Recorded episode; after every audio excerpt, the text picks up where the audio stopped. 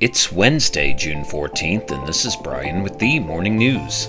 Give us five minutes and we'll give you the headlines you need to know to be in the know. Donald Trump became the first former president to face a judge on federal charges as he pleaded not guilty in a Miami courtroom Tuesday to dozens of felony counts accusing him of hoarding classified documents and refusing government demands to give them back.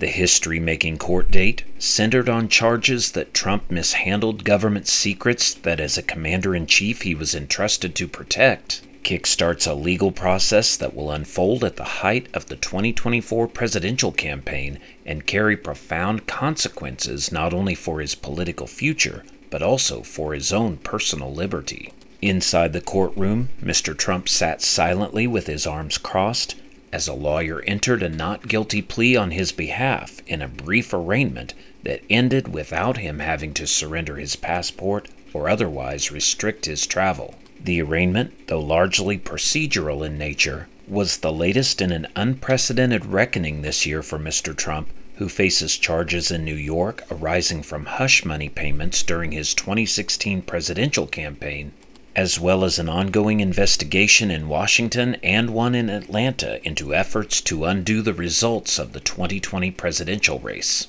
Around the world, a helicopter accident in northeastern Syria over the weekend left 22 American service members injured, the U.S. military said Tuesday, adding that the cause was under investigation and no enemy fire was involved.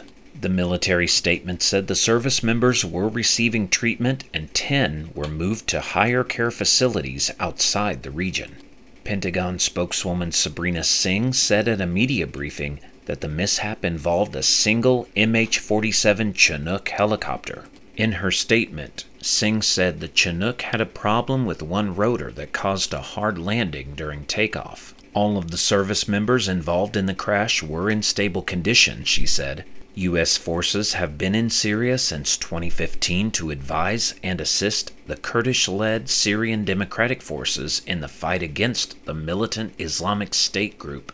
Since the extremist group was defeated in Syria in March 2019, U.S. troops have been trying to prevent any comeback by IS, which swept through Iraq and Syria in 2014, taking control of a large area Back in the U.S., NATO Secretary General Jens Stoltenberg said Ukraine is making progress in its counteroffensive against Russian invaders and predicted NATO leaders will increase military assistance to Kiev when they meet next month. Stoltenberg made the comments as he met at the White House with President Biden after Russian missile strikes on the hometown of Ukrainian President Volodymyr Zelensky killed 11 people. Stoltenberg's visit to Washington came as Ukraine attempts to seize back territory as part of a long awaited counteroffensive against the Russian invaders.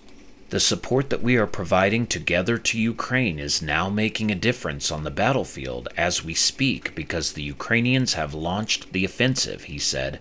They are making advances, they are gaining ground.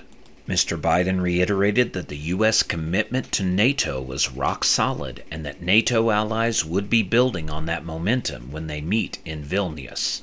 And Artificial intelligence has been used to extract John Lennon's voice from an old demo to create the last Beatles record decades after the band broke up, Paul McCartney said Tuesday. McCartney, who is 80 years old, told the BBC that the technology was used to separate the Beatles' voices from background sounds during the making of director Peter Jackson's 2021 documentary series, The Beatles Get Back.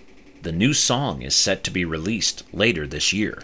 Jackson was able to extricate John's voice from a ropey little bit of cassette and a piano, McCartney told BBC Radio. McCartney did not identify the name of the demo, but the BBC and others said it was likely to be an unfinished 1978 love song by Lennon called Now and Then. The demo was included on a cassette labeled For Paul that Mr. McCartney had received from Lennon's widow, Yoko Ono, the BBC reported. Now you know, and you're ready to go with the morning news. Share this with a friend and subscribe to us wherever you listen to your favorite podcast. You can also sign up for our newsletter at themorningnews.com. Thank you for listening.